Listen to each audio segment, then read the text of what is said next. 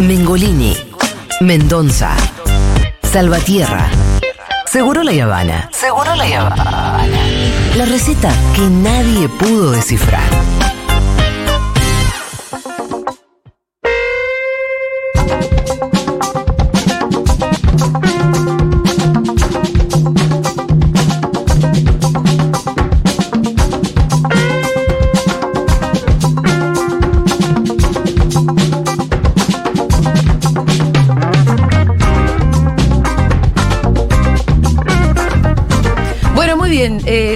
Aclamada Debate, y esperada columna compartida, el crossover entre Santiago Levín y Quique Viale. Bueno, ¿cómo se van a ordenar?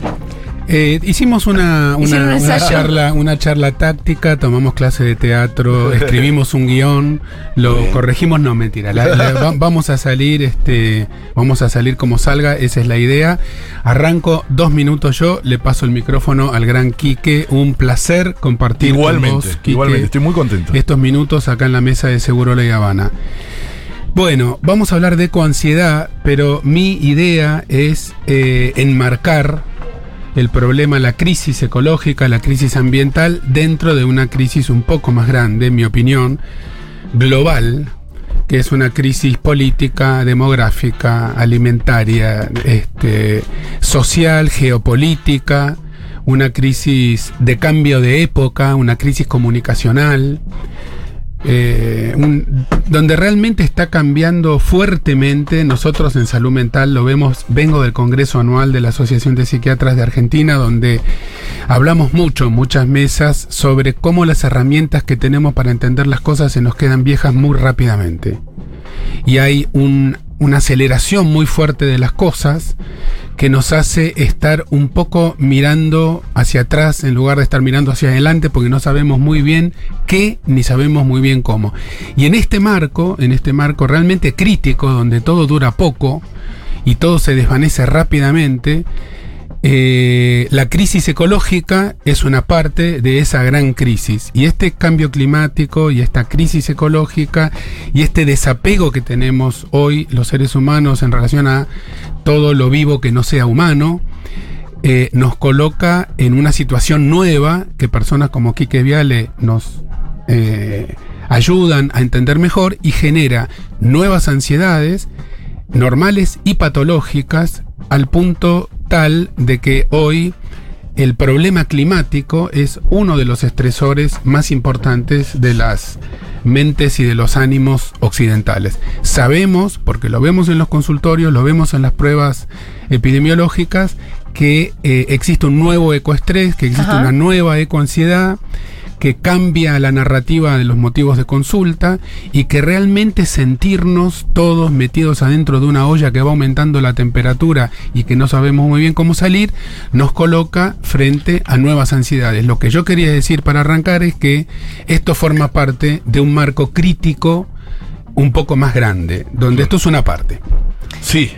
No, yo Y pero para, te hago una Ah, pregunta, sí. Santi. ¿Vos en tu consultorio eh, podés constatar que la gente viene con esto de Sí, yo eh, trato eh, de no usar eh, el consultorio o la experiencia personal como ese, ese microcosmos, como el N estadístico suficiente para tomar, para sacar conclusiones. No, pero bueno, sí, pero sí, se ve. de alguna se ve, lo conversamos entre colegas. ¿Y en el Congreso charlaron sobre esto? el, año pasado el congreso Sí, me era acuerdo. sobre Yo estaba invitado, ambiente y ambiente y no pudiste ir, te lo No dije pude al ir, aire, bueno, Bogotá, sí, listo. sí. Y Bogotá es un poco lejos de Mar del Plata. Sí. Eh, hablamos ampliamente en APSA hay un nuevo grupo de trabajo sobre salud mental y ambiente. En la nueva Asociación Argentina de Salud Pública también existe un grupo entre las dos asociaciones que trabaja este tema. Y eh, adelanto, adelanto conclusión al estilo de lo que yo suelo hacer. Hablábamos por teléfono ayer con Quique y yo le decía, esto no se arregla con clonazepam. Esta no es una ansiedad Claro. que tenemos que ir a medicarla, no es una ansiedad eh, eh, frente a la cual los psiquiatras tenemos que frotarnos las manos y decir que bueno, tenemos más casos para, este, para atender. No, esta es una ansiedad que nos tiene que mover eh, como seres políticos a cambiar, a cambiar las cosas.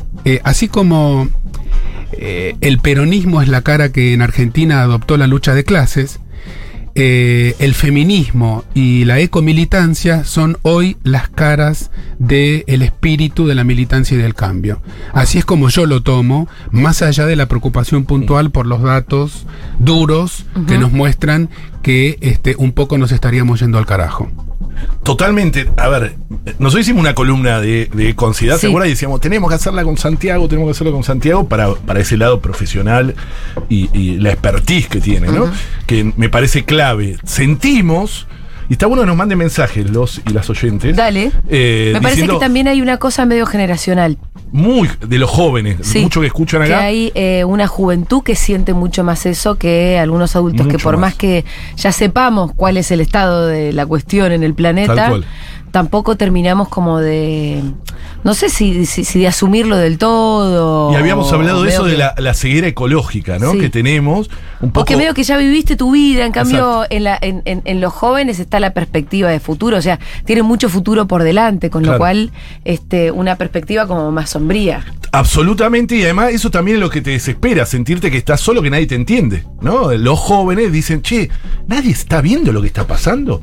O sea, está Claro. prendida a fuego los Claro. alrededores de Atucho, una central nuclear, por fuego relacionado con el cambio climático. O sea, un montón, la ola de calor, la pandemia. si Los todo- cortes de luz. Los cortes de luz, el corte de luz ese masivo.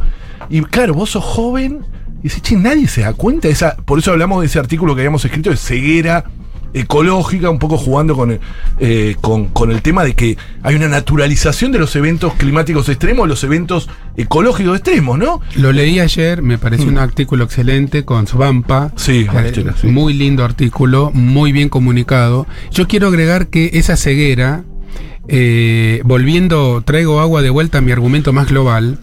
Esa, esa ceguera no es una ceguera ingenua, es una ceguera provocada, porque también hay una ceguera política, también hay una ceguera en relación a eh, la inequidad social, hay una ceguera en relación a la inequidad de género, a la crisis geopolítica, a la crisis alimentaria, a la cantidad de gente que se muere por año por falta de alimento, en un mundo donde el alimento sobra, no falta. Claro. Es una ceguera producida por un sistema que no nos quiere activistas y militantes, Claro. que nos quiere boludes y consumiendo cosas. Claro.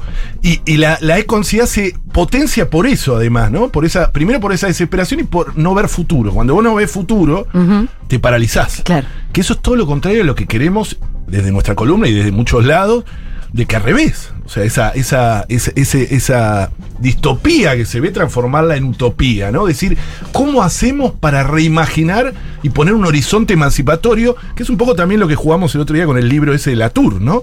¿Cómo logramos tener un horizonte emancipatorio que siempre hubo? En las rebeldías, en las juventudes, en las izquierdas. Si siempre había un horizonte emancipatorio. El problema que la ecoansiedad no te deja ver, te paraliza y quizás te deja encerrado en tu casa. Por eso, por eso, Sí. el mayor de los eh, eh, errores, de la mayor de las pifias que tanto Quique como yo queremos evitar, Sí. es la de decir, che, hay una nueva ansiedad, hay un nuevo problema, un nuevo trastorno mental, tenemos que ir a medicarlo. Claro, Claro. metamos más Cero, pastillas. Sí. cero. Lo que tenemos Esta, que hacer. esta es una ansiedad que no tiene que ver con neuras propias, sino que tiene que ver con un contexto que hay que solucionar. La ansiedad, eh, los ansiosos somos los que hacemos el mundo. La ansiedad es lo que te empuja para adelante. Claro. La ansiedad no, no solamente que no siempre es patológica, sino que casi nunca es patológica. Mira. Cuando llega a ser patológica es cuando uno está completamente sobrepasado y el- la gran mayoría de las ansiedades patológicas que todos podemos llegar a experimentar se pueden arreglar solas o conversando el viejo truco de la terapia, de la terapia grupal, de la charla grupal, de la charla de amigos. Pero la ansiedad es eso que te falta permanentemente, la- las cinco guitas que te faltan para el peso, que son un modo de funcionamiento del psiquismo humano. No se puede vivir sin ansiedad. Los momentos de paz, eh, hay una palabra que a mí me encanta que es desasosiego. Es lo contrario de sosiego, lo contrario de paz. La ansiedad Claro. es ese desasosiego Claro. que te lleva a hacer cosas. El hambre te produce ansiedad. Cuando uno tiene la suerte de tener una heladera llena y enchufada a la corriente eléctrica, uno abre la puerta y saca algo y lo Mm. come. Cuando uno no tiene esa suerte, esa ansiedad se va convirtiendo en otra cosa, en un dolor, en un dolor físico. No está mal la ansiedad. Lo que está mal es la ansiedad, como decía Quique, Claro. que te oblitera el futuro. Claro. Y, te- y lo- nosotros, eh, desde las columnas nuestras, lo que tratamos de hacer es de decir, si no construimos una narrativa de futuro, ni la ecología, ni la política, ni la equidad social, ni las nuevas formas del amor tienen sentido. Mm. Necesitamos pensar una ecología para el futuro que, que incluye cuánto gastas de agua, etcétera, pero no solamente lo individual Mm. y la separación de los residuos y la generación de compost, sino la construcción de una narrativa nueva donde podamos funcionar como cardumen, Claro. como este eh, solidaridad de rebaño. Eso es fundamental, Santiago. Porque si no, no hay, la plantita sola no lo arregla, el ansiolítico solo no lo arregla, eh, las empresas que ahora quieren, contame vos, eh, ¿cómo te cae estas empresas como por ejemplo Rappi, que eh, cada vez que eh, pagan un pasaje de avión plantan dos arbolitos? ¿Arreglamos eso? No, Eh, eh, sí, no. Greenwashing se llama, y además seguro esos arbolitos deben ser eh, implantados y, y exóticos, así que... Y después lo talan para hacer Claro. eh, no sé qué. Sí, no, eh, a, a mí me parece clave eso y, y está buenísimo escuchar eh, la, la opinión así profesional, además política que tenés, Santiago.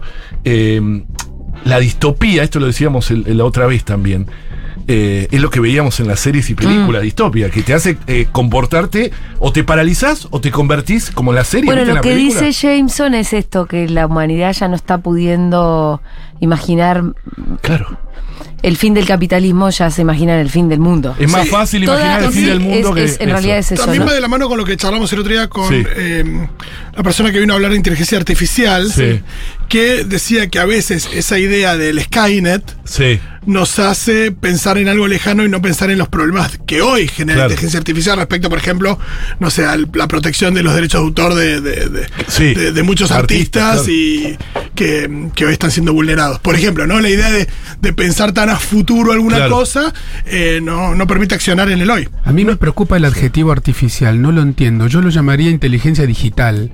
Pero artificial, ¿qué quiere decir? Que, que- que la nuestra es natural, que hay una inteligencia. El, el- el adjetivo artificial a mí me está costando un poco procesarlo. Pero volviendo a ese tema, eh, Sí. yo creo que la ecoansiedad Sí. es también producto de un modelo neoliberal que nos convierte Tal en cual. individuos aislados. Tal cual. Una de las formas de caminar hacia eh, una resolución parcial de esa ecoansiedad, Sí. una transformación de esa ecoansiedad en energía de cambio, es no padecerla solos y solas. Exacto. Porque el, eh, la ecoansiedad, cuando se convierte en un, en un sufrimiento que yo tengo cuando estoy encerrado en mi casa con el aire acondicionado prendido, Claro. ese es el éxito del sistema concentrador de capital y marginador de gente. No queremos gente ansiosa que esté encerrada. Queremos gente que utilice esa ansiedad para salir a la calle de la mano de los vecinos. transformar esa resignación que te da o esa ansiedad ecológica en pasar a la acción, ¿no? Eso, Claro. ese- esa vuelta de tuerca. Sí, en intervenir aquello que te está haciendo mal. Exacto, y encontrarte con otros y otras eh, que incluyen los humanos, incluyen no- los no humanos. Reencontrarnos con la naturaleza también es un desafío del momento en una modernidad que nos alejó de ella, ¿no? Y que la puso como un objeto de conocimiento y dominación lejos nuestra. Eso es parte también de la ceguera ecológica. Romper eso es fundamental. En colectivo. Porque es lo que decía, lo que quería sí. terminar de decir es la distopía, ese futuro te hace eso. Fíjate que la- las películas y series distópicas, eh, la solución es individual. Se agarra un arma y cuida a su hijo. Sí, además ya se pudrió todo. Se pudrió todo. Además ya se pudrió Y- todo. Y, y el mayor peligro en, en Last of Us, perdón mi Sí. inglés, insisto, eh, fíjense que no son ya los zombies, que no son zombies, pero para que se entienda, sino que son los otros humanos. ¿Vieron? O sea, eh, vieron que el, el- el mayor peligro incluso es eso. Transformar esa distopía en utopía es el gran desafío. Y para eso no nos tienen que paralizar la ansiedad En ecológica. esas distopías, déjame agregar, me subo Sí. a, tu, a tu locomotora, en esas distopías se naturaliza también las muertes masivas de personas. Claro. Entonces, es como, eh, está muy bien que damos 10, somos los últimos 10, todos los demás se murieron. Bueno, Claro. no importa. Claro. Hacemos un cohete a Marte y nos salvamos, somos 15 nada más, con tres plantitas y dos chanchos. Claro. Pero no importa, sí importa. Claro. No Claro. queremos que se muera nadie. Claro. No. Pero por no eso queremos sí. naturalizar los millones y millones de muertes, Sí. porque no nos, no nos sobra nadie. Sí. Y para, para superar la, la- creo yo, ¿no? Desde lo político, político, ecológico, etcétera, la ecoansiedad, es importante saber que hay mucha gente peleando en el mundo, y en Argentina ni hablar. Hay un montón, vos, donde estés, en este momento hay una asamblea, una organización que está luchando, está juntándose, se junta un día a la semana, después salen a las calles. Y en Argentina también no todo está perdido. Hay grandes triunfos socioambientales, eso también te da ganas. Porque decís, che, Claro, totalmente. se puede ganar Mendoza, el Mendozazo, el. Chutazo, Esquel que cumplió 20 años hace poco. Eh, es decir, está lleno de también. Y de además, triunfos. en ese mismo sentido, también hay una nueva generación, como vos decías, la de nuestros hijos, Mm. que tienen no solamente una nueva ética de los vínculos, Claro. de mayor paridad, de mayor ternura, de mayor amor, sino también una nueva ética en el contacto con los seres vivos no humanos. Eso es increíble. Este, que nosotros lo vemos en los chicos que tienen menos de Sí. 30, menos de 25, y que quieren a una planta, y que quieren este, a un insecto, y que quieren a las mascotas. O un que- bosque. Exactamente. O una montaña. Y que aman el bosque, y que se van a caminar, y que se Bueno, van al hay cada vez salar más de gente vegetariana justamente por, También. porque quieren a los animales. También muy relacionado con eso, sí. Y, y que me parece clave esa- ese cambio, para nosotros ese cambio relacional con la naturaleza como parte de ella es el verdadero cambio. El día que se comprenda eso, el, que, el día que ganemos esa batalla cultural, porque de lo que se trata es ganar una batalla cultural. Estoy ¿eh? totalmente de acuerdo. Y conseguir la hegemonía cultural, como dice ahí la Tour en su libro. Totalmente Sí. de acuerdo. Una nueva hegemonía cultural que la hemos venido perdiendo hace Claro, décadas. por goleadas. La derecha aprende, Exacto. aprendió a comunicar mucho mejor que nosotros como velociraptor y nosotros como tortugas. Apre- aprendieron a comunicar para meternos en la cabeza este nuevo sentido común según el cual todos somos seres separados y cada uno se tiene que salvar sálvese solo. quien pueda. Eh, te pregunto, Sí. ¿Qué se le dice, qué se le responde al pragmatismo político, al nuevo pragmatismo político que te dice, bueno, mira, tenemos una fuerte restricción externa, Claro. es decir, una falta de dólares Claro. en el Banco Central, no hay desarrollo sin importación, eso Claro. Mm. hay que pagarlo con dólares, entonces tenemos que explotar vaca muerta y hacer la pelota y tenemos que explotar las minas de litio. No importa, después pensamos en la ecología dentro de 30 años. Bueno, eso, eso es parte fundamental. Yo siento que eh, esta, esta, esta- el- la, la te, te lleva a dos lados, o a la parálisis o a la resignación. La resignación es aceptar, decir, no, bueno, no hay otra. Como si el destino de América Latina fuese ser exportador de naturaleza, cuando en realidad es una decisión geopolítica mundial que nos pone en ese lugar desde la época de la conquista. Ahora, con una vuelta de tuerca, son nuevos capítulos de las venas abiertas de Galeano. En realidad, nosotros estamos convencidos que el sistema extractivista es el que nos empobrece y que hace que América Latina sea la región más desigual del planeta.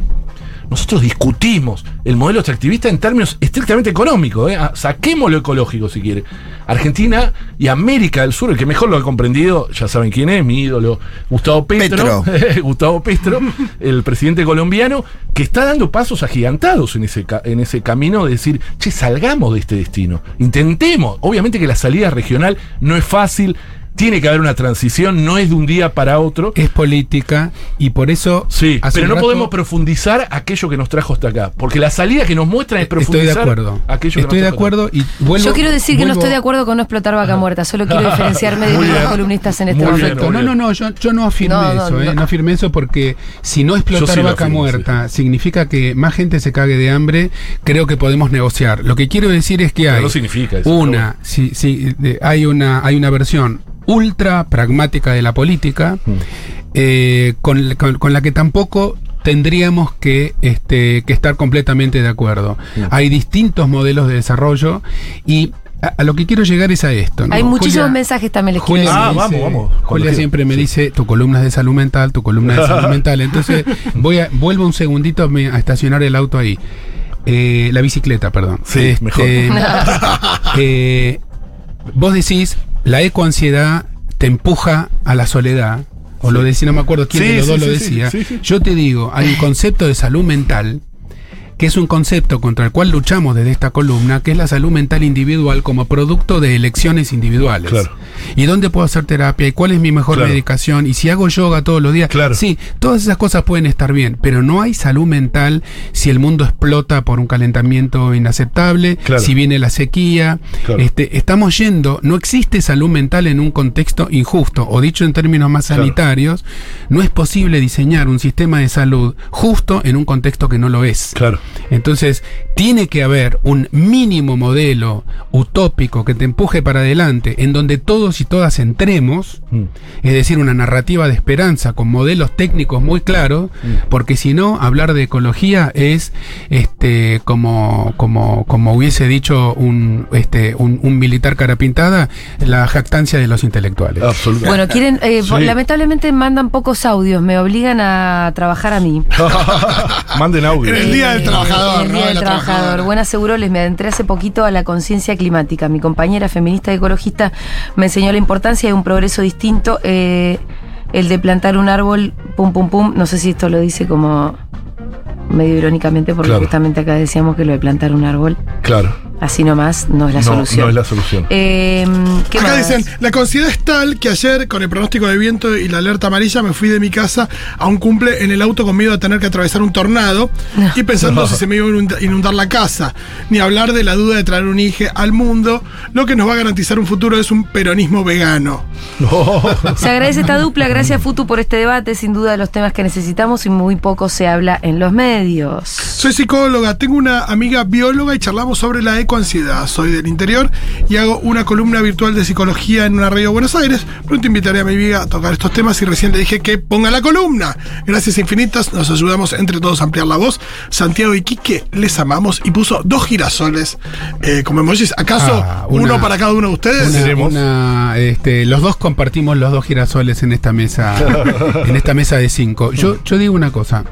Con dos girasoles, cinco somos felices. No hace Sí, falta tener uno cada uno. No hace falta uno cada uno. ¿Para qué queríamos girasoles? Yo, eh, por amor nomás, eh, quiero decirle a esa colega que lo que dice permite, eh, da el pie para decir que es muy importante, hoy más que nunca en esta crisis civilizatoria, es muy importante el trabajo eh, inter y multidisciplinario y multioficio. Nadie tiene el conjunto del conocimiento.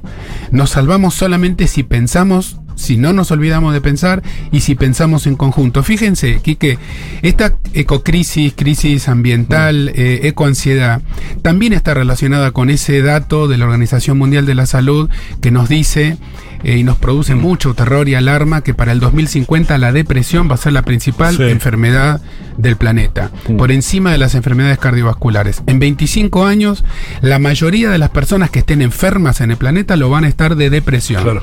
Y eso solo puede significar que estamos fracasando eh, como civilización en el diseño de un mundo. Mm. Y entre esos fracasos está el que vos llevas siempre este, como bandera, que es el fracaso de este, la plataforma en la que estamos parados. Claro. Soy profe en un colegio y además referente ambiental. Estamos armando un montón de actividades y talleres para trabajar con las pibis. Y cada vez que paso a invitarles es impresionante la cantidad de pibes que vienen a participar. Cada vez son más y con muchas ganas de militar, aprender sobre las problemáticas ambientales, aunque por momentos también se siente mucha angustia e impotencia el no poder hacer más. Pero hay un montón de gente así, ¿eh? Un montón que está haciendo. Es que, claro, el- eh, la ansiedad tiene que ver también con la distancia que hay entre algunas personas con mucho poder Claro, que tienen que tomar decisiones que no están tomando, ¿no? claro. Eso también. Eso es clave. Me parece porque, porque si fuera solamente con que nos organicemos, eh, lo resolvemos, pero en realidad es la organización que tiene que venir de abajo para arriba, en algún momento tiene que llegar Absolutamente. a, a quienes son los que toman las grandes decisiones. Por eso tenemos que inundar, y es lo que hablamos, la hegemo- eh, eh, conseguir la hegemonía para, mí de parte Gramsci, de la- ¿no? para mí eso es gran parte de la ansiedad, por lo Es menos la que me toca a mí, es como, es decir, bueno, eh, a mí me encantaría cambiar un montón de cosas, pero la verdad que si los que toman esas decisiones Sí. no nos escuchan,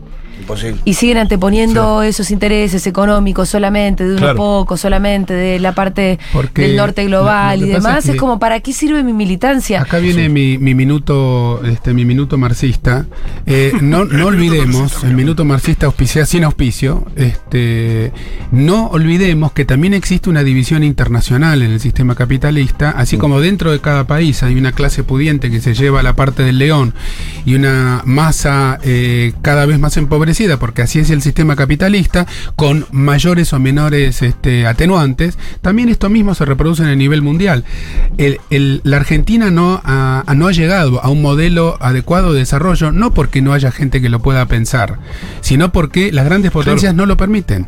No lo Claro. permiten, simplemente no lo permiten. Así se llevan no sé cuántos miles de millones de riqueza ictícola gratis Claro. todos los años, dos o tres pampas húmedas. Mm. Eh, es un escándalo lo que pasa frente a nuestros ojos, pero estamos confinados, tenemos, vamos a tener que encontrar una forma continental de salir de ese lugar de proveedores de materias primas y no importa lo que pase aquí. Claro. Eso a nivel geopolítico. Yo, y yo te agrego, que me parece clave, que lo, que dice Julia para mí es el gran meollo, se ha visto, ¿no? Sí. Es el, el- la- el gran desafío. No alcanza solo con organizarse, estoy de acuerdo. Por eso tenemos que lograr dar esa batalla cultural, esa Sí. disputa de sentido, para lograr que lo nuestro eh, sea el sentido común. Que eso lo hizo el feminismo. Y lo hizo muchos años de militancia de mucha gente, pero lo hizo relativamente rápido en el último tiempo, muy vertiginoso, digo. De lograr cambiar cosas que estaban instaladas. Yo he cambiado vertiginosamente en relación a, a- a mi mirada sobre lo género, todo, gracias al movimiento feminista. Tenemos tanto para aprender. Lograron ser millones en las calles, pero también cambiar sentido común. De todo, desde que- los cuidados en las casas, hasta el lenguaje han cambiado y en muy poco tiempo. Por eso yo digo, el, ecologismo también tiene razón. Tenemos razón, está mal, o sea, la, realidad te da la razón.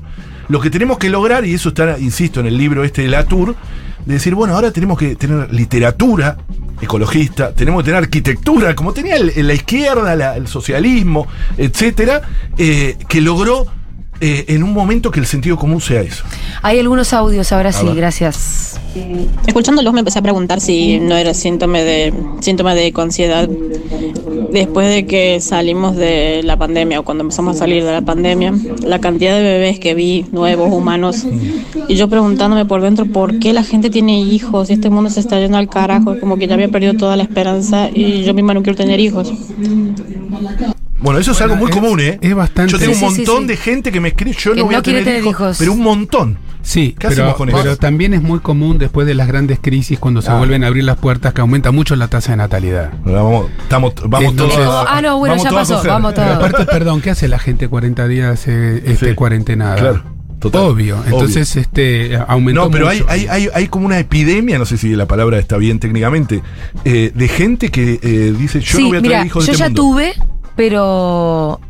Pero pensaría. No, no, pero no paro de pensar en cómo, cómo Uh. será la vida adulta Claro. de Rita. ¿Será entre pandemias?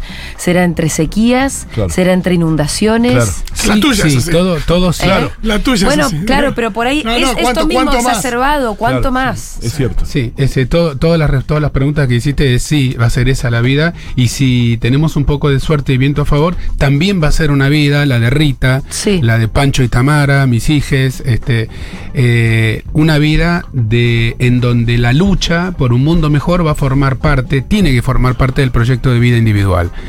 Porque si nos contentamos con venir a nuestras casas y tener un sueldo y comprarnos una ropita y este, tener una plataforma para ver series en internet, Claro, eh, esto sí se va a la chota. claro. Que eso es lo que quieren, ¿eh? Está, está todo armadito. Exactamente, claro, por sí, eso sí. esa disputa tenemos que inundar de sentido común, Sí. de un nuevo sentido común que se construye con palabras y con metáforas nuevas. Y peleándola, ¿eh? Sin miedo, sin miedo. ¿Hay Eh, más audios? No, no. Ah. A ver si hay algún audio más hay. Bueno, algo que a mí me ayudó, que yo estaba como sufriendo un poquito de ansiedad por estos temas, es eh, toda la movida solar punk, ¿no? Como ir en contra de, de toda esta imagen, como muy, bueno, como la imagen esa de cyberpunk y toda esta cosa futurista, Mm. pero cero, o sea, completamente desconectado de la naturaleza, bueno, ir al revés, que la tecnología y la naturaleza pueden evolucionar algo que está piola el futuro y, y esas vidas. Uh, da géneros por todos lados, ¿eh? Uno más.